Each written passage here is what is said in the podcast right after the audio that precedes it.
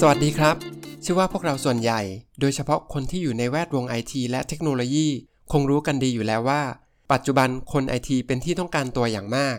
ซึ่งเทรนด์นี้ไม่ได้เกิดขึ้นแค่เพียงในประเทศไทยเท่านั้น แต่เกิดขึ้นทั่วทั้งโลก และถึงแม้จะมีแนวโน้มความต้องการคนไอทีที่สูงขึ้นก็ตาม แต่พบว่า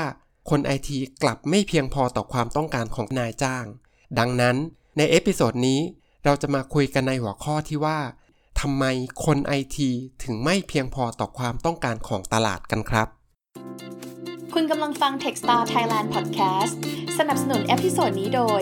ISM Technology Recruitment บริษัทจัดหางานด้านไอทีรายแรกในประเทศไทย ที่ให้บริการจัดหาพนักงานด้านไอทีทั้งในรูปแบบงานประจำและแบบสัญญาจ้าง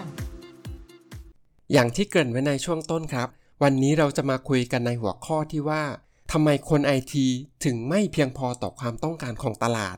ดังนั้นใน episode นี้ เราจึงจะใช้วิธีการสอบถามความคิดเห็นของบุคคลกลุ่มต่างๆ ทั้งที่อยู่ในภาคธุรกิจและคนไอทีแต่ก่อนที่เราจะไปฟังความคิดเห็นของบุคคลเหล่านั้น วันนี้ผมมีคนที่จะมาร่วมพูดคุยกันในหัวข้อนี้ครับ ซึ่งก็คือคุณขวัญ สวัสดีครับ สวัสดีค่ะ ก่อนอื่นขอถามขวัญก่อนว่า ขวัญเป็นคนที่เรียนจบด้านไอทีมาหรือเปล่าครับ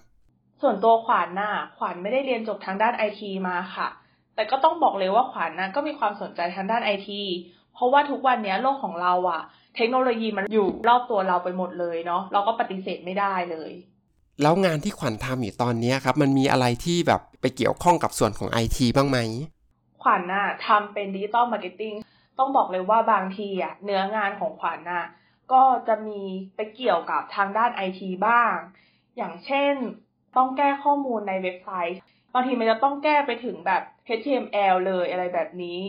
พอพูดถึงไอตัว HTML ที่ขวัญต้องแก้อะไม่ทราบว่าขวัญไปเรียนรู้พวกนี้ยังไง ไปลงคอร์สหรือเปล่าหรือว่ายังไงครับอ๋อไม่ไม่ถึงขนาดแบบไปลงคอร์สค่ะ คือขวัญนะก็ search ข้อมูลเอาบนอินเทอร์เน็ตเลย แล้วก็ลองมาทำเอง ซึ่งขวัญก็คิดว่าอันเนี้ยมันก็เราสามารถเรียนรู้ได้ด้วยตัวเองค่ะ เออ แล้วพี่ขอย้อนกลับไปถามตอนที่เรียนหน่อยสิครับว่า ณตอนนั้นน่ะทำไมเราถึงไม่เลือกเรียนไอทีอะขวัญรู้สึกว่าตัวเองอะ ไม่ได้ถนัดทั้งที่รู้ว่างานไอทีอะมันต้องรุ่งในอนาคต แล้วขวัญก็รู้สึกว่ามันน่าจะเรียนยากมากๆอะ เลยทำให้ขวัญอะไม่ได้เรียน แล้วตอนที่ขวัญเรียนมัธยมอะเออได้มีอาจารย์มาแนะแนวเกี่ยวกับพวกอาชีพต่างๆ บ้างไหมตอนนั้นก็มีนะ แต่ว่าต้องบอกเลยว่าเราอะ ก็ได้ยินแต่อาชีพที่ มันยอดฮิตของเด็กๆ อย่างวิศวะ หมอเอ่อทนายความสถาปนิก แล้วขวัญน่ะก็รู้สึกว่าเหมือนอาจารย์อะไม่ได้พูดถึงเกี่ยวกับงานในสายคอมพิวเตอร์เลย อย่างตัวขวัญเองขวัญก็รู้จักโปรแกรมเมอร์ แต่ขวัญน่ะก็รู้จักอยู่แค่อย่างเดียวเลย มันเลยทำให้เราอะไม่รู้ว่าจบไปแล้วอะมันมีอาชีพอื่นอีกไหมนอกจากโปรแกรมเมอร์ อันนี้ก็รู้สึกเหมือนกันว่าที่จริงอะ การที่ทำให้แบบเด็กนักเรียน ได้รู้ว่าทางเลือกอาชีพของเขาในอนาคตอะมีอะไรบ้าง มันยิ่งมีประโยชน์เนาะยิ่งรู้มากเท่าไหร่เขาก็จะได้แบบเลือกเรียนในสายอาชีพที่เขาต้องการหรือว่าเขาสนใจอะไรอย่างเงี้ยมันน่าเสียดายเนาะถ้าอาจารย์อาจจะแบบลงลึกในสายอาชีพว่าเออคนที่เรียนไอทีมาแล้วจบไปเป็นอะไรได้บ้างอะ่ะ ก็น่าจะทำให้เด็กๆ อาจจะสนใจมาเรียนทางด้านไอทีมากขึ้น ใช่ค่ะ แล้วในความคิดเห็นของขวัญนะขวัญคิดว่าการที่คนไอทีไม่เพียงพอต่อความต้องการของตลาดหรือของนายจ้างอะ่ะ น่าจะเกิดจากสาเหตุอะไรบ้าง อืม สาเหตุแรกเลยนะคะ อาจจะมาจากคนน่ะ เลือกเรียนไอทีน้อย เพราะว่าเขาอะรู้สึกว่ามันยาก แล้วถ้าถามว่าทำไมเขาถึงรู้สึกว่ามันยาก ก็เพราะว่าต้องเรียนวิชาคณิตศาสตร์ และวิทยาศาสตร์เยอะ สาเหตุถัดมานะคะ น่าจะมาจากการที่คนไอทีอะ หายไปจากแวดวงไอทีก็คือขวัญน่ะเคยอ่านข้อมูลมาของ TDRI เมื่อประมาณสองปีที่ผ่านมาเนี้ยเขาบอกว่าคนที่จบสายไอทีอะปีหนึ่งอะมีประมาณหมื่นสามหมื่นสี่คนเลย แต่ประเด็นมันอยู่ที่ว่ามีแค่ไม่ถึงครึ่งค่ะ ที่ยังทำงานอยู่ในสายไอทีอืมเออเอออันนี้เห็นเห็นชัดเลยเนาะว่า เหมือนจบมาแล้วแบบหายไปตั้งแบบครึ่งอะไรประมาณเนี้ย ใช่ค่ะ แล้วอีกข้อหนึ่งนะคะ คือมีผลสำรวจของ TDRI เหมือนกันนี่แหละ เขาบอกว่ากลุ่มคนรุ่นใหม่เนี่ย เขาเลือกที่จะประกอบอาชีพอิสระมากกว่า ที่จะทำงานกับบริษัทค่ะ แต่ว่าคนที่เขาเรียนจบแล้วเลือกไปทำธุรกิจอะก็ไม่ได้หมายความว่าต้องเป็นคนไอทีทั้งหมดไม่ใช่เหรอ ก็ใช่ค่ะ แต่ว่าคนกลุ่มเนี้ยก็จะมีคนที่จบไอทีด้วยเหมือนกัน แล้วก็อีกสาเหตุหนึ่งอะค่ะ คือหลังจากที่เขาเรียนจบไปอะก็จะมีบางคนที่ไปเรียนต่อปริญญาโทสาขาอื่นไปเลย มันก็เลยทำให้คนไอทีอะน้อยลงไปอีก อือฮึแต่ว่าอย่าลืมนะว่า โอเค มันมีคนหายไปก็จริง แต่ยังมีคนอีกกลุ่มหนึ่งที่ว่าเขาไม่ได้จบไอทีนะ แต่ว่าเขาก็สามารถมาทำงานไอทีซึ่งก็มีจำนวนประมาณหนึ่งเหมือนกัน เออใช่ค่ะ คือขวัญน่ะก็รู้ว่า คนกลุ่มเนี้ยก็มีเยอะเหมือนกัน คือบางคนน่ะเขาก็เหมือนไปลงคอร์สหรือว่าศึกษาเอง จนสามารถเขียนเว็บเขียนแอป หรือว่าไปทำงานอื่น ๆ ในสายไอทีได้เลย เอาเป็นว่าอันเนี้ยมันเป็นความคิดของพวกเรากันเองเนาะ แต่ตอนเนี้ยเดี๋ยวเราไปฟังความคิดเห็นของท่านอื่น ๆ กันบ้างดีกว่า เรามาเริ่มกันที่เอ่อบุคลากรทางภาคธุรกิจกันก่อนดีไหมดีเลยค่ะ โอเค งั้นเราไปฟังกันเลย สวัสดีครับ สวัสดีครับ ก่อนอื่นรบกวนช่วยแนะนำตัวให้ผู้ฟังได้รู้จักสักหน่อยครับ ว่าตอนนี้ทำงานอะไรอยู่ที่ไหน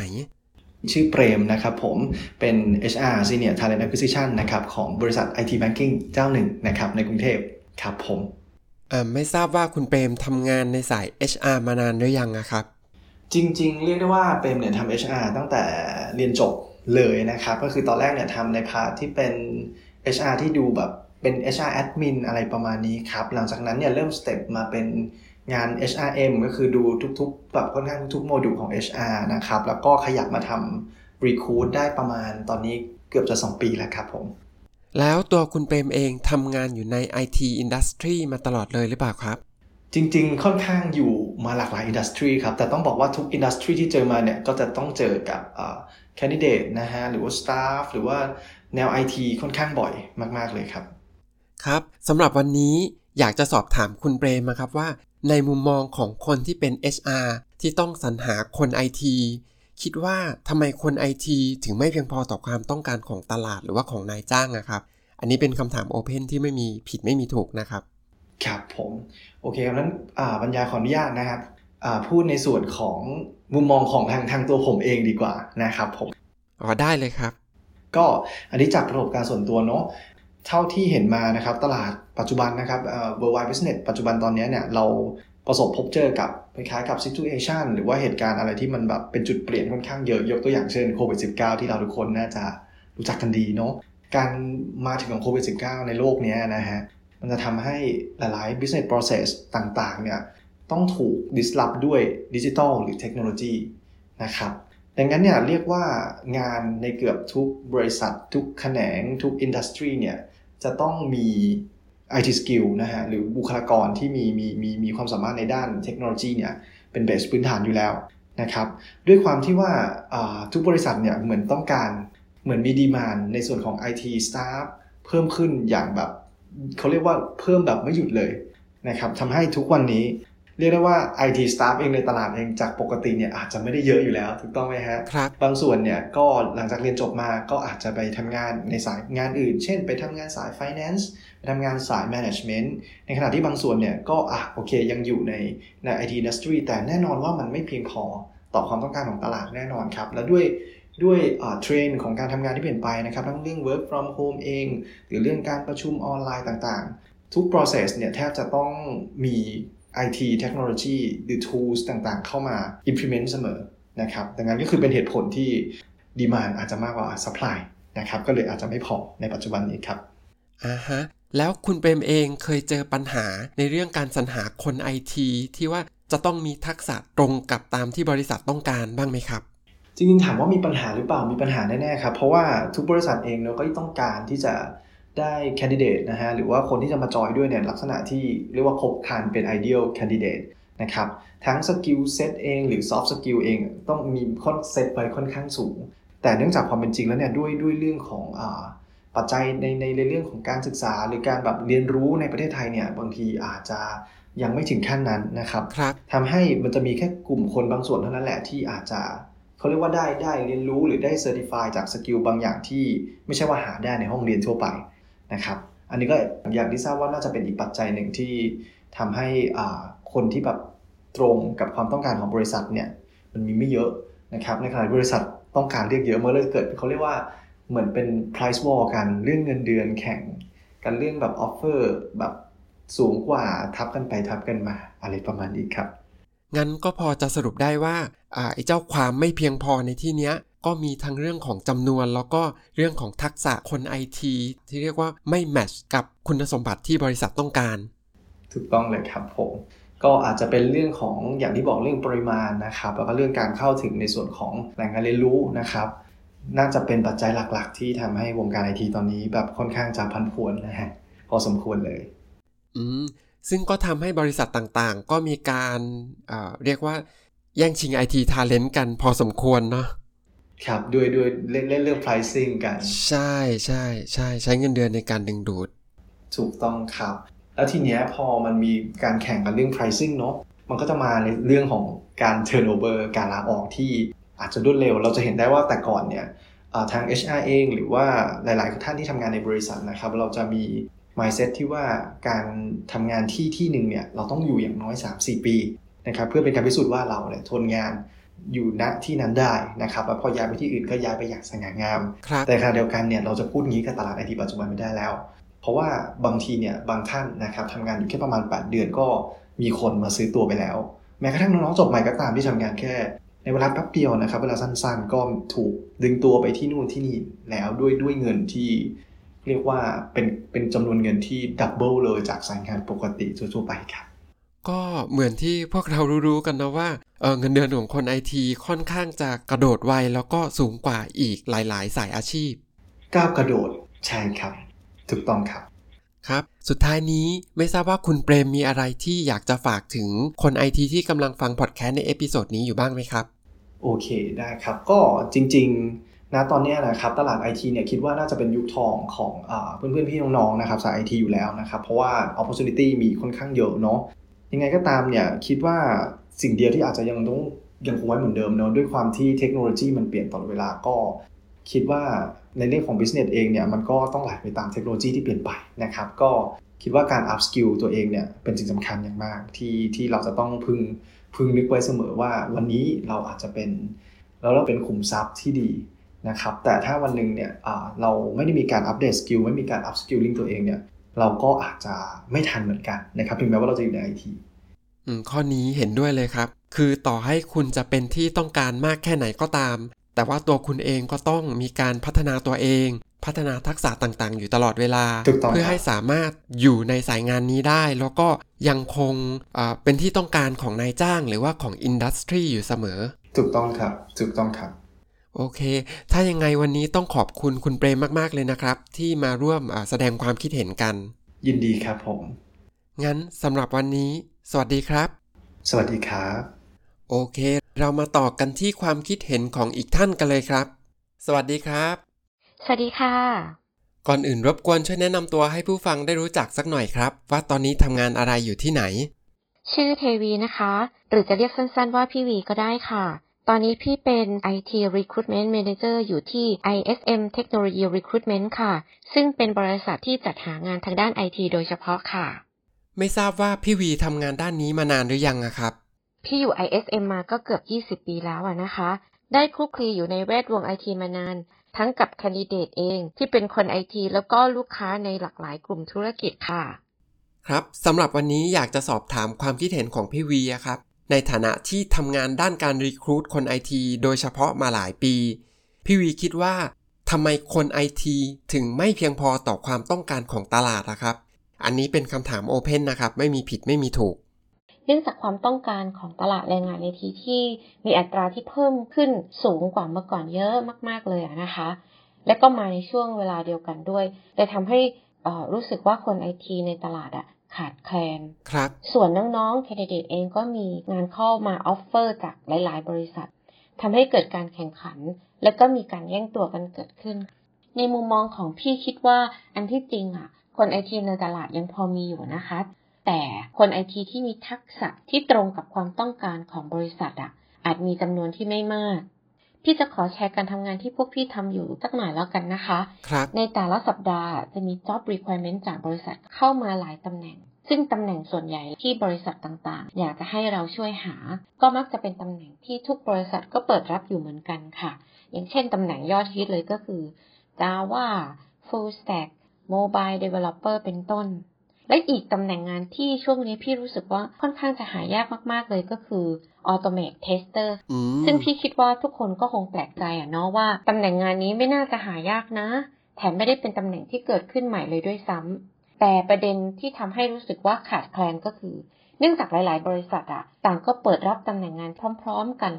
ในขณะที่คนไอทีในตลาดที่พร้อมจะเปลี่ยนงาน หรือมีคุณสมบัติครบตามที่บริษัทต้องการอะ กลับมีอยู่แค่จำนวนหนึ่ง ก็เลยทำให้รู้สึกว่าคนไอทียังไม่เพียงพอต่อความต้องการสักทีงั้นในมุมมองของพี่วีเอง คิดว่าปัญหาหลักๆ อาจจะไม่เชิงว่าเกิดจากจำนวนคนไอทีที่มีอยู่น้อย แต่ว่าเกิดจากความต้องการของบริษัทที่ต้องการคนไอทีที่มีทักษะหนึ่งหนึ่งในช่วงเวลาเดียวกัน ประกอบกับณช่วงเวลานั้น คนไอทีที่มีทักษะนั้น และพร้อมจะเปลี่ยนงานก็มีอยู่แค่จำนวนหนึ่ง ก็เลยทำให้รู้สึกว่าคนไอทีขาดแคลน หรือว่าหาคนไอทีที่ต้องการไม่ได้สักที ใช่ค่ะ ยังมีบางตำแหน่งงานอะนะคะ ที่อาจจะไม่ได้ต้องการในจำนวนที่มากนะแต่เป็นตำแหน่งที่ต้องใช้ทักษะเฉพาะทางมากๆ หรือเป็นตำแหน่งใหม่ที่เกิดขึ้นมายังไม่นานนะคะ ในขณะที่คนไอทีอะที่มีความเชี่ยวชาญในตำแหน่งเฉพาะทางเหล่านี้ก็มีแค่จำนวนหนึ่งอย่างเช่นตำแหน่งพวก solution architect cyber security data scientist AI cloud engineer เป็นต้นค่ะ พี่ก็เลยมองว่านี่ก็อาจจะเป็นอีกสาเหตุหนึ่งที่ทำให้รู้สึกว่าคนไอทีอะยังไม่เพียงพอต่อความต้องการของตลาดครับ แล้วก็อีกหนึ่งสาเหตุที่มีส่วนทำให้รู้สึกว่าคนไอทีอะยังขาดแคลนก็คือ ความยากของขั้นตอนการคัดเลือกคนเข้าทำงานค่ะ คือโดยทั่วไปอะทาง recruiter จะมีการสกรีนในเบื้องต้นก่อนค่ะว่า IT candidate คนนั้นๆน่ะมีคุณสมบัติที่ตรงกับ requirement ที่บริษัทต้องการไหม ซึ่งก็ต้องบอกตามตรงอะนะคะว่า ในความเป็นจริงแล้วอะมีคนไอทีน้อยมากที่จะมีคุณสมบัติครบถ้วนตามที่บริษัทต้องการครับ แต่ทางพี่ก็พยายามหาคนที่มี core skill ให้ได้มากที่สุด เท่าที่จะหาได้อะนะคะ และหลังจากนั้นเราก็จะส่งโปรไฟล์ของ candidate ให้ทางบริษัทพิจารณา หากบริษัทสนใจก็จะต้องเข้าสู่ขั้นตอนของการคัดเลือก ซึ่งต้องบอกเลยว่ามีหลายบริษัทที่นอกจากจะมีขั้นตอนการสัมภาษณ์งานแล้วอะยังมีขั้นตอนที่ให้ candidate ทำเทสด้วย และต้องผ่านทั้งสองส่วนเท่านั้นนะถึงจะได้รับการพิจารณา ผ่านแค่ส่วนใดส่วนหนึ่งก็ไม่ได้ด้วยค่ะ ครับ นี่ยังไม่รวมเรื่อง soft skill ที่ถูกพิจารณาตอนสัมภาษณ์งานด้วย บางบริษัทเวลาสัมภาษณ์นอกจากจะวัดในเรื่องของการสื่อสารไปในตัวแล้วอะยังมีการสัมภาษณ์งานที่เป็นภาษาอังกฤษ ซึ่งคนไอทีหลายคนอาจจะไม่ค่อยเชี่ยวชาญในเรื่องนี้นักทำให้โอกาสที่บริษัทจะได้คนก็อาจจะยากขึ้นไปอีกค่ะ ซึ่งพี่ก็เห็นใจน้องๆอะนะคะ ว่าต้องทำหลายขั้นตอนและถูกทดสอบในหลาย ๆ เรื่อง แต่พี่ก็เข้าใจบริษัทด้วยเหมือนกันอะนะคะว่า ต้องการคัดคนที่ใช่ที่สุดมาร่วมงานค่ะ ผมเห็นด้วยเลยนะในประเด็นเรื่องของ soft skill อะเพราะว่าจาก episode ที่ผ่านๆมาครับ แทบจะเรียกได้ว่า guest speaker ทุกคนต่างก็พูดถึงทักษะเหล่านี้กันทั้งนั้นว่ามีความจำเป็นในการทำงาน ใช่ค่ะ พอพูดถึงเรื่องนี้ก็ทำให้พี่นึกถึงอีกสาเหตุย่อยๆ ก็คือ candidate บางคนน่ะมีคุณสมบัติครบถ้วนตามที่บริษัทต้องการทุกอย่าง แต่ก็เรียกเงินเดือนกันสูงมากๆ ซึ่งสูงเกินกระบอกเงินเดือนที่ทางบริษัทจะให้ได้อืมก็อย่างที่พวกเราทราบๆกันแหละนะคะ คนไอทีมีเงินเดือนที่สูงแบบก้าวกระโดดมากๆ ซึ่งที่จริงแล้วอะการเรียกเงินเดือนสูงๆอะไม่ใช่เรื่องผิดนะคะ ถ้าหากเรามี value ที่คู่ควร แต่อันที่จริงสาเหตุก็ไม่ได้เกิดจากคนไอทีอย่างเดียวนะคะบางทีตัวองค์กรเองก็อาจจะมีนโยบายบางอย่างที่ทำให้หาคนไม่ได้เหมือนกันอย่างเช่น มีขั้นตอนเยอะ บางบริษัทก็ใช้เวลาพิจารณานานเกินไปครับซึ่งแคนดิเดตบางคนอะ ก็ไม่รอแล้วค่ะ เพราะเวลาน้องๆแคนดิเดตสัมภาษณ์งานกันทีนึงเนี่ย สัมภาษณ์กันหลายที่มากๆ ซึ่งพี่ก็คิดว่าบางทีตัวองค์กรเองก็ต้องปรับกลยุทธ์ หรือเสนอข้อแตกต่าง เพื่อดึงดูดให้คนไอทีอยากมาร่วมงานด้วยเช่นกันค่ะผมว่าเรื่องของการสมัครงานอะมันก็อยู่ที่ทั้งสองฝ่ายเนาะ คือต่างฝ่ายต่างก็มีสิทธิ์ที่จะเลือกนะว่าจะรับใครเข้ามาทำงาน หรือว่าเลือกที่จะทำงานกับบริษัทไหน เมื่อไหร่ที่ทั้งสองฝ่ายมาเจอกันณจุดกึ่งกลางที่เหมาะสม การจ้างงานหรือว่าการร่วมงานกันถึงจะเกิดขึ้น ถูกต้องเลยค่ะ สุดท้ายนี้ไม่ทราบว่าพี่วีมีอะไรอยากจะฝากถึงคนไอทีที่กำลังฟังพอดแคสต์ใน episode นี้อยู่บ้างครับที่อยากฝากถึงน้องๆรุ่นใหม่นะคะ ว่ายังไงเทรนด์ของสายงานไอทียังคงมาแรงอีกหลายปี หากเราสนใจงานด้านนี้ ก็ขอให้พัฒนาตัวเองขึ้นเรื่อยๆ ไม่ว่าจะเป็น hard skill และ soft skill รวมทั้งพยายามหา value ของตัวเองให้เจอ เพื่อที่เราจะได้รู้ว่า ตอนนี้เรากำลังอยู่ในจุดไหน ควรปรับปรุงในเรื่องใด และควรพัฒนาต่อยอดในเรื่องใดบ้าง ถ้ายังไงวันนี้ต้องขอขอบคุณพี่วีมากๆเลยนะครับ ที่สละเวลามาร่วมแชร์ความคิดเห็นให้พวกเราได้ฟังกัน ยินดีค่ะ งั้นสำหรับวันนี้ สวัสดีครับ สวัสดีค่ะ พักสักครู่ เดี๋ยวกลับมาฟังกันต่อนะครับ Techstar Thailand เป็นเว็บไซต์หางานสำหรับคนไอทีโดยเฉพาะ เพียงแค่สร้างโปรไฟล์แล้วอัปโหลดเรซูเม่คุณก็สามารถสมัครงานได้ทุกตำแหน่ง อีกทั้งสามารถหางานผ่าน Line แอปพลิเคชันรับ IT Job Alert ก่อนใคร และอ่านบทความ IT ที่มีประโยชน์ได้ไม่อั้น หากคุณต้องการเยี่ยมชมเว็บไซต์ Techstar Thailand สามารถคลิกลิงก์ที่อยู่ในรายละเอียดของช่องพอดแคสต์ได้เลยครับ หลังจากที่ได้ฟังความคิดเห็นของบุคคลในภาคธุรกิจกันไปแล้ว ในพาร์ทนี้เรามาฟังความคิดเห็นของคนที่ทำงานในแวดวงไอทีกันบ้างดีกว่า เรามาเริ่มกันเลยครับ สวัสดีครับ สวัสดีค่ะ ก่อนอื่นรบกวนช่วยแนะนำตัวให้ผู้ฟังได้รู้จักสักหน่อยครับ ว่าตอนนี้ทำงานอะไรอยู่ที่ไหน ชื่อพัดค่ะ ตอนนี้ก็คือหลักๆก็คือเป็น BA Lead เป็น PM แล้วก็เป็น Assist Director อยู่ที่บริษัทที่หนึ่งค่ะ คือคุณพัดเรียนจบสายไอทีจบคอมพิวเตอร์ไซน์มาเลยใช่ไหมครับ อ่าใช่ค่ะ งั้นหลังจากเรียนจบก็เริ่มทำงานในสายไอทีเลยใช่ไหมครับเอ่อเป็นการเรียนจบสาย IT ที่ที่ไม่เคย coding ละกันพูดอย่างนี้ละกัน แล้วณตอนนั้นคุณพัดเริ่มต้นทำงานใน role ไหนครับจริง ๆ ตอนเข้ามา ที่ทำงานแรกอะค่ะ จริงๆเขาก็ assign role เป็นโปรแกรมเมอร์นะ แต่ว่าก็เหมือนเด็กจบใหม่อะค่ะ ก็อยู่ใน period ฝึกหัดอะแล้วตัวเองอะก็คือได้ยินว่าเขาหา BA แล้วเรารู้สึกว่าเรา match กับตำแหน่ง BA มากกว่า แล้วเราก็ไปขอเขาทำถ้าพูดตรงก็คือเราไปขอเขาทำแล้วเหมือนอะเขาก็สัมภาษณ์เขาก็นู่นนี่สุดท้ายเขาก็ยอมให้ทำมาถึงบอกว่า จริง ๆ จะดีกับแคนดิเดตมาก ถ้ารู้ว่าจุดแข็งตัวเอง คืออะไร มันจะผลักดันคุณไปในทิศทางที่ใช่และชอบ แล้วคุณจะสนุกกับการทำงานมากขึ้นเออผมว่าถือเป็นเรื่องสำคัญเลยเนาะในการที่เรารู้ว่าเรามีข้อดีมีจุดเด่นในเรื่องไหน แล้วก็มีความสุขในการที่จะทำมัน ผมว่ามันจะช่วยทำให้เราเออมันจะมีแรงในการตื่นไปทำมันทุกวันใช่ใช่ใช่ถูกต้องเลยครับ โอเคครับสำหรับวันนี้ผมอยากจะสอบถามคุณพัดนะครับว่า ในมุมมองของคนที่จบไอทีมาโดยตรง แล้วก็ปัจจุบันก็ยังคงทำงานอยู่ใน field ไอทีอะคิดว่าทำไมคนไอทีถึงไม่เพียงพอต่อความต้องการของตลาดนะครับ อันนี้เป็นคำถาม open นะไม่มีผิดไม่มีถูกถ้าจากมุมมองของตัวเองอะค่ะ ตอนนี้ถ้าเทียบกับ say ว่าสิบปีก่อนเนาะสิบปีก่อน 15 ปีก่อนเนี่ยถ้าเทียบในเรื่องของสิ่งที่เกิดขึ้นในวงการไอทีเนี่ย เราจะเจอว่ามันมีความหลากหลายทางไอทีที่มากขึ้น ทั้งตัว industry เอง ทั้งตัว skill เองที่เพิ่มขึ้นมา มันเริ่มมีตำแหน่งชื่อประหลาดประหลาดๆที่ say ว่าเมื่อ 10 ปีก่อนไม่มีอะแล้วก็เทรนด์ของตลาดที่มากขึ้นครับทีเนี้ยด้วยความที่ความหลากหลายมันมากขึ้นresource ที่มันมีอะค่ะ ในเด็กจบใหม่แต่ละปี หรือในการที่เราเรา grow คนขึ้นมาเนาะมันก็จะเกิดว่ามันก็จะแตกคนกลุ่มเนี้ยออกไปอยู่ใน skill ที่หลากหลายมากขึ้น เพราะฉะนั้นเมื่อจำนวนคนในแต่ละกลุ่มมันมันถูกแชร์ออกไปอะค่ะ สิ่งที่เราเจอคือ talent ที่เราหาในแต่ละ role ก็จะยิ่งหายากขึ้น อันนี้คือสาเหตุแรกในมุมมองของพัดเองอ่าฮะอีกเรื่องหนึ่งที่ตามมาที่เราเจอปัญหาณปัจจุบันก็คือเราเจอเรื่องของ salary gap อันเนี้ยมันเกิด salary gap ในเรื่องของในแต่ละ generation ยกตัวอย่างเช่น สมมุติเราบอกว่าเรา expect ว่าเราจะจ่ายเงิน 60,000อะพัดพัดเลือกตัวเลข60,000เพราะมองว่ามันเป็นมันเป็นเรื่องเป็นเริ่มเป็น senior อะประมาณหนึ่งซึ่งถ้าเมื่อก่อนนะคะ60,000เราเซซะว่า การที่เราจะได้60,000เนี่ย starting point เราอยู่ที่ base salary 15-20k สำหรับเด็กจบใหม่ เพราะฉะนั้นกว่าเขาจะก้าวมาถึง60,000อะยังไงอายุงานของเขาอะมันจะมากกว่า5ปี แต่ณปัจจุบันนะคะถ้าไปดูเบสในตลาดเอ่อ starting rate เนี่ยจะขึ้นมาอยู่ที่ประมาณ 25-30 ถ้าพระจำไม่ผิดครับเพราะฉะนั้นการคาดหวังกับตัวเลข 60,000 ด้วย expectation เดิมอะค่ะ มันอาจจะถูกเปลี่ยนไป เพราะว่าเด็กกลุ่มเนี้ย25-30อะ ถ้าบางคนกระโดดไวๆ เปลี่ยนงานครั้งเดียวก็คือได้ละ เพราะฉะนั้นเรื่องของ experience ที่ตามมาค่ะ มันจะไม่ถึง 5 ปี เพราะฉะนั้นพอเราจะหาทาเลนต์สักคนด้วยบัตเจ็ตที่เรามีอะในตลาด มันเลยเป็นเรื่องที่ค่อนข้างยากขึ้น อันนี้คือในมุมมองของพัดนะ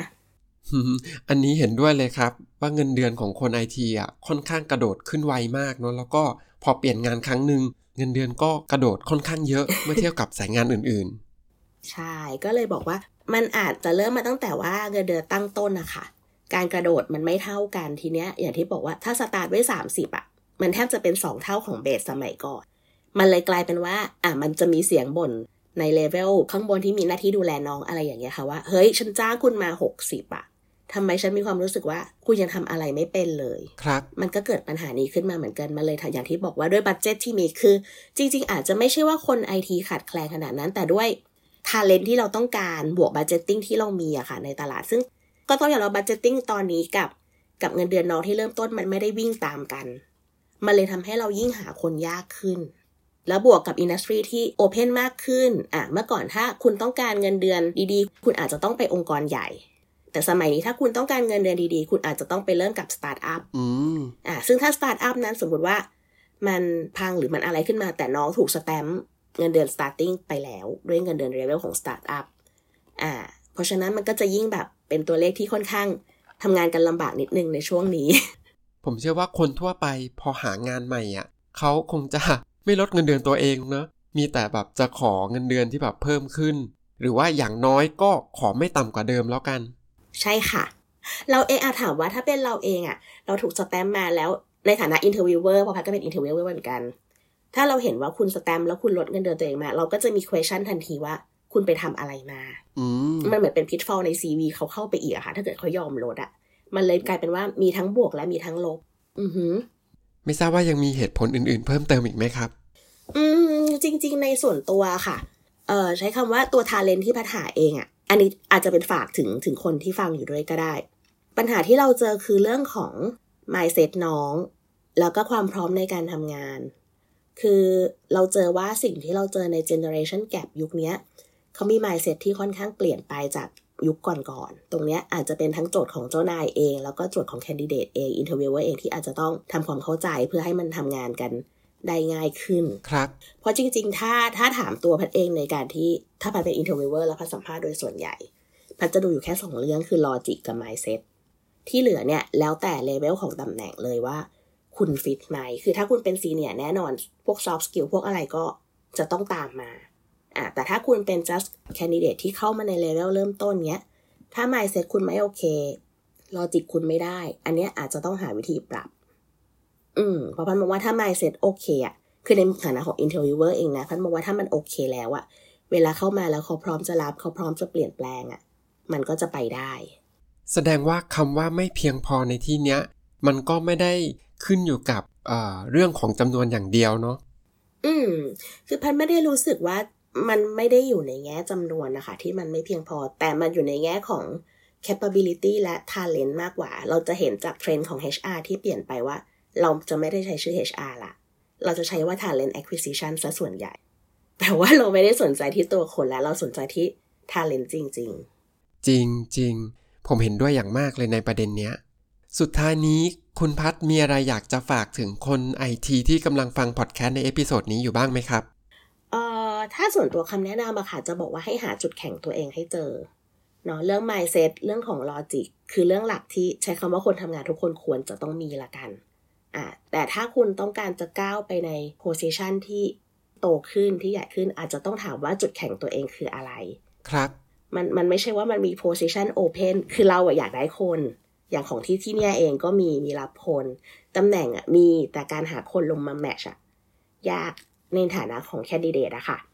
ถ้าจะช่วยก็คือ อาจจะต้องเปลี่ยนมุมมองนิดนึงว่าทำไมเราถึงแมชกับตำแหน่งนี้อ่าในแบบที่ไม่เข้าข้างตัวเองจนเกินไปนะ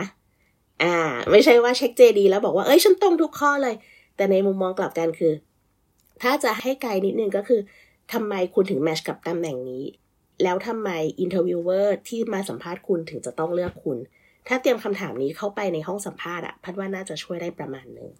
ครับก็ถือว่าชัดเจนเนาะแล้วก็มีประโยชน์กับคนที่ฟังอยู่มากๆ ถ้ายังไงต้องขอบคุณคุณพัดมาก ๆเลยนะครับ ที่มาร่วมแชร์ความคิดเห็นกัน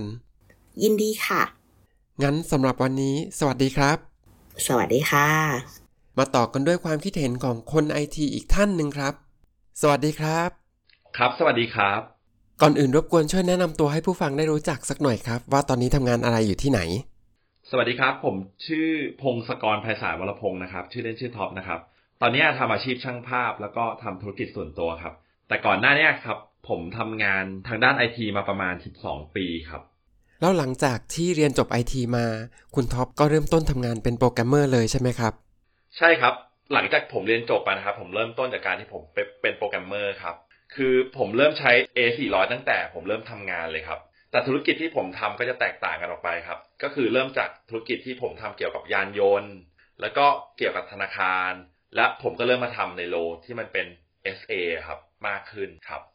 โอเคครับสำหรับวันนี้ผมอยากจะถามคุณท็อปว่า ในความคิดเห็นของคนที่เคยทำงานด้านไอทีมาก่อนนะครับ คิดว่าทำไมคนไอทีถึงไม่เพียงพอต่อความต้องการของตลาดนะครับ อันนี้เป็นคำถามโอเพนนะครับ ไม่มีผิดไม่มีถูก ครับ อันนี้จากสิ่งที่ผมเห็นมาตลอดเลยนะครับ จากการที่ผมเอ่อเริ่มเริ่มเรียนที่มหาลัยครับ ก็จะเห็นเพื่อนๆนะครับ บางคนก็เรียนแล้วก็เรียนไม่ไหวก็มีแล้วก็ย้ายคณะ เรียนไปแล้วรู้สึกไม่ชอบแล้วย้ายคณะอะไรเงี้ยครับ ก็จะแบบเขาก็จะย้ายโลของการเริ่มตั้งแต่การเรียนเลยครับ คือไม่ได้จบทางด้านไอทีไปเลยครับ คือเรียนไปได้สักปีหนึ่งก็ออกไปเรียนคณะอื่นเลยใช่ไหมครับ ใช่ครับ บางคนสามปี ปีสามก็ออกก็มีครับ โอ้โหเขายอมทิ้งเวลาที่เรียนมาตั้งสามปีเลยเนาะใช่ครับ แล้วก็บางคนก็เรียนมาแล้วทำงานแล้วรู้สึกว่าตัวเองทำแล้วมันไม่ตรงสายครับ อย่างเช่น พอไปทำแล้วรู้สึกว่า เออเนี่ยทำไปแล้วไม่ชอบทำไปแล้วรู้สึกมันไม่ใช่ ก็อย่างเงี้ยก็เริ่มแบบเริ่มทยอยเปลี่ยนงานไปเรื่อยๆครับครับ บางคนก็เรียนปริญญาตรีทางด้านไอทีใช่ไหมครับ แต่พอเรียนปริญญาโทอะครับ ก็จะเริ่มแบบไปเรียน MBA ไปเรียน Finance อะไรเงี้ย แล้วก็จะเปลี่ยนสายไปเป็นทางนั้นไปเลยครับ ไม่ได้ไม่ได้ทำงานทางด้านไอทีแล้วครับ แล้วจากที่คุณท็อปทำงานด้านไอทีมา 10 กว่าปีอะครับทำไมถึงได้ตัดสินใจเปลี่ยนใจไปทำอาชีพอื่น อย่างการถ่ายรูปหรือว่าทำธุรกิจส่วนตัวครับสิ่งที่คนทางด้านไอทีอะต้องประสบพบเจอเลยนะครับ ก็คือความเครียดแล้วก็ความกดดันค่อนข้างสูงครับอืมเช่น ถ้าเกิดเราเราได้เข้าใจได้ลองมาทำงานในด้านเนี้ยครับจะรู้เลยว่า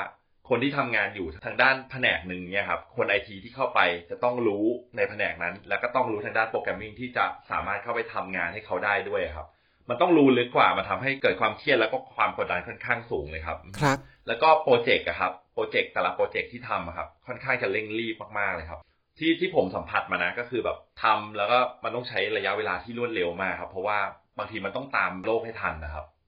ยังมีเหตุผลอื่น ๆ อีกไหมครับ แล้วก็ มันอาจจะมีเรื่องจุดอิ่มตัวครับ คือมันเริ่มทำอะห้าปีแรกอาจจะตื่นเต้นใช่ไหมครับ แต่พอหกปีเจ็ดปีแปดปีความตื่นเต้นมันจะค่อย ๆ ลดลงครับ กับการที่เราต้องเจองานที่มันมันเดิมๆบ้าง แล้วก็แบบคือยิ่งทำไปนานก็ยิ่งเจอจุดอิ่มตัวมากขึ้นครับครับผม งั้นแสดงว่าการทำงานซ้ำๆเดิมๆก็มีส่วนในการตัดสินใจที่จะเปลี่ยนอาชีพได้เหมือนกันเนาะใช่ครับ แต่ว่ามันก็ยังตื่นเต้นอยู่ตลอดนะครับ เพราะมันก็จะมีอะไรใหม่ๆ ให้เรามาศึกษาได้ตลอดนะครับ แต่ว่ามันก็ทำแล้วมันก็จะรู้สึกในในการทำงานหลาย ๆ ปีจนถึงสิบปีเนี่ยมันจะเริ่มมีอารมณ์เบื่อๆครับ อืมนั่นก็เป็นที่มาของการทำให้คนไอทีจำนวนหนึ่ง หายไปจากแวดวงไอทีใช่ครับ แล้วก็อีกอย่างหนึ่งครับที่ผมเห็นนะครับก็คือเด็กจบใหม่ ๆ ครับ คือบางทีที่บริษัทที่เขาไปสมัครอะต้องการคนที่มีประสบการณ์ เด็กใหม่ ๆ ก็เลยแบบ พอไปสมัครแล้วไม่ได้ พอไม่ได้ทำก็ย้ายไปทำอย่างอื่นที่แบบเขาได้เงินก่อนอะไรเงี้ยครับ แล้วก็บางทีก็อาจจะมีเกี่ยวเรื่องแบบ อ่าโอเค สัมภาษณ์เรื่องไอทีโอเคละผ่าน แต่ว่าไปติดเรื่องด้านภาษา เรื่องการสื่อสารทักษะพวกเนี้ยครับ บางทีแค่เราบอกว่าต้องทำ Excel ให้เป็นนะ Word ให้เป็นบางคนก็ไม่ได้เป็นนะครับ คนที่จบไอทีมาครับผมผมคิดว่าเด็กจบใหม่บางคน พอเขาว่างงานนานๆ ก็อาจจะเริ่มเครียดเริ่มกังวลเนาะแล้วก็ อย่างบางคนที่มีภาระอย่างเงี้ยเขาอาจจะต้องเหมือนหางานอื่นทำไปพลางๆก่อน แต่สุดท้ายก็ไม่ได้กลับมาทำงานในสายงานไอทีอีกเลย ใช่ครับ แต่ถ้าจากประสบการณ์ผมนะครับ คือผมอะเป็นคนที่ต้องการเวลาของชีวิตครับ คือไม่ได้อยากทำงานไปจนเกษียณ แล้วก็แบบลองทำธุรกิจอะไรไปเรื่อยๆ จนแบบ เออเราเราอยากมีเวลาเนาะก็เลยแบบลองทำแล้วก็ลองเรียนรู้อย่างอื่นไปด้วยครับ ก็เลยทำให้ผมอะอยากเปลี่ยนโลในการทำธุรกิจอะครับ ครับผม ครับ สุดท้ายนี้คุณท็อปมีอะไรอยากจะฝากถึงคนที่กำลังฟังพอดแคสต์ใน episode นี้อยู่บ้างไหมครับเออในช่วงชีวิตของแต่ละคนนะครับ บางทีเป้าหมายของเราอะ ก็จะเปลี่ยนแปลงไปตามเวลาของของมันนะครับ ผมมองว่ามันก็ไม่ใช่เรื่องแปลกหรอกครับ ถ้าเกิดเราจะเปลี่ยนจากอาชีพหนึ่งไปทำอีกอาชีพหนึ่งครับ ครับ อย่างตัวผมเองอะครับ ก็ย้ายจากการไอทีไปทำอาชีพช่างภาพ wedding เนาะที่ผมรักครับ แต่คนที่ทำทางด้านไอทีครับ ผมก็มองว่าทางด้านไอทีมันยังไปอีกได้ไกลครับ เพราะว่าทุกอย่างตอนเนี้ยมันกลายเป็น ออนไลน์ทั้งหมดแล้วครับ จากคนที่ปกติเราจะต้องออกไปเจอกันใช่ไหมครับแต่วันนี้ทุกอย่างมันก็อาจจะอยู่บนซูมอยู่บนโลกออนไลน์ทั้งหมดเลยครับ ผมเลยมองว่าการที่เราทำงานทางด้านไอทีครับ มันยังมีไปได้ไกลครับ แค่คุณพัฒนาตัวเองอยู่เสมอครับ แล้วก็หมั่นเรียนรู้ต่อเนื่อง คุณถึงจะไปได้ไกลในสายอาชีพนี้ครับ โอเค เยี่ยมเยี่ยมเลยครับ อันนี้ก็เห็นด้วยเหมือนกันในเรื่องที่ว่า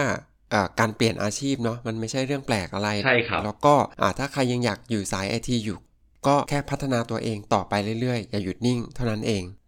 ถ้ายังไงต้องขอบคุณคุณท็อปมากๆเลยนะครับ ที่มาร่วมแชร์ความคิดเห็นกันในวันนี้ ยินดีมากๆเลยครับ งั้นสำหรับวันนี้ สวัสดีครับ สวัสดีครับ หลังจากที่ได้ฟังความคิดเห็นของทั้งสี่ท่านแล้ว ขวัญคิดเห็นยังไงบ้าง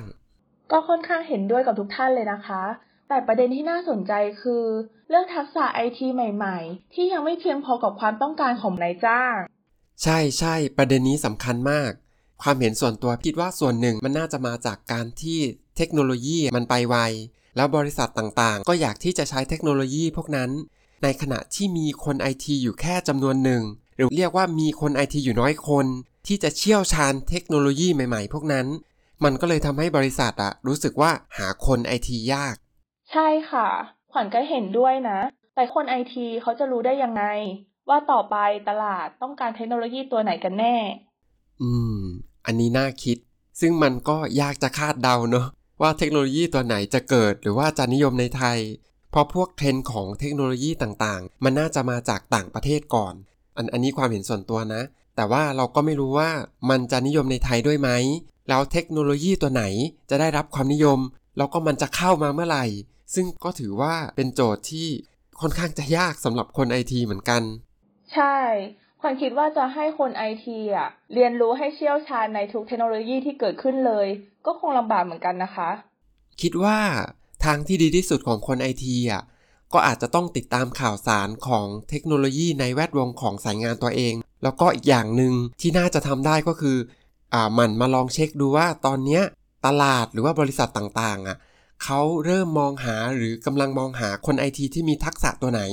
มันจะได้เป็นตัวช่วยไกด์ให้เราได้รู้ว่า ตอนเนี้ยเออ skill นี้เริ่มมานะ หรือว่านายจ้างกำลังแบบต้องการคนที่มี skill แบบเนี้ยพี่คิดได้ประมาณเนี้ยขวัญคิดว่ายังไง ถ้าเราอะไม่สามารถรู้เทรนด์ที่ชัดเจนได้เนี่ย วิธีการนี้ก็น่าจะเหมาะสมที่สุดแล้วค่ะอ่าแล้วขวัญมีประเด็นอื่นอยากจะแบบเพิ่มเติมอะไรอีกไหมไม่มีแล้วค่ะ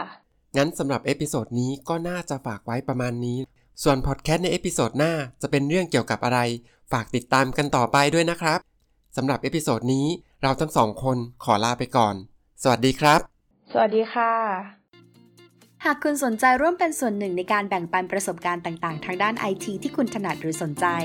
สามารถติดต่อทีมงานได้ที่ inbox ของ Facebook Fanpage Techstar Thailand สำหรับวันนี้ สวัสดีค่ะ